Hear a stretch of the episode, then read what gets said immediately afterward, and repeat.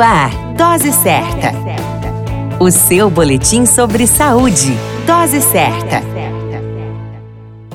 Olá, eu sou Júlio Cazé, médico de família e comunidade, e esse é o Dose Certa, seu boletim diário de notícias. E o tema de hoje é o que não dizer em uma consulta médica. Com a evolução das tecnologias, o maior poder democrático e de decisão, ademais do empoderamento da comunicação, muitos de nós assumimos papéis protagonistas nas decisões, das quais forçam o próximo a adaptar-se, não questionar ou simplesmente serem coniventes com nossas opiniões. O fato é que pensar antes de falar pode permitir uma melhor fluência no diálogo e, claro, na consulta médica. A verdade é que nem todos os médicos estão dispostos a receber imposições e reagir de forma estática. A resposta muitas vezes pode ser desagradável e finalizar toda uma proposta de tratamento e confiança. A seguir, vão algumas dicas importantes sobre o que não dizer na consulta médica. Número um.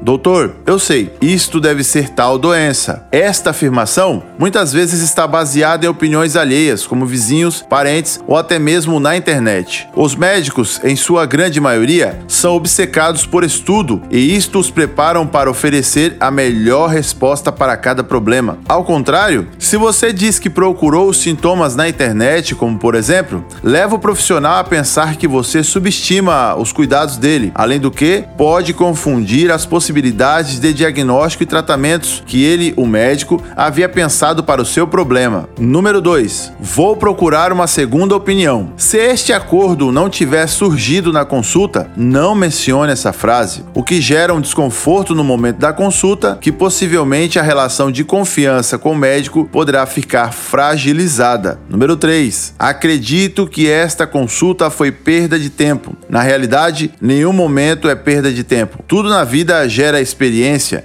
e na consulta médica não seria diferente. A troca de informação gerada, boa ou ruim, trazem aprendizados. Número quatro. O médico tem a obrigação de saber o meu problema, mesmo sem eu ter falado nada. Médicos não são mágicos e nem mesmo milagreiros. Eles fazem diagnósticos com base nos interrogatórios feitos na consulta, exame físico e exames complementares, como por exemplo os exames laboratoriais e de imagem. Portanto, esteja aberto para compartilhar na consulta. Somente assim o diagnóstico acontece. A dica de ouro é que o que foi dito aqui não tem intenção de provocar descontentamentos e sim uma melhor atenção em sua consulta médica. O médico e a consulta médica são grandes trocas de saberes e aprendizados. Portanto, aproveite-os e cuide melhor de sua saúde. A qualquer momento retornamos com mais informações. Esse é o Dose Certa, seu boletim diário de notícias. Eu sou Júlio Cazé,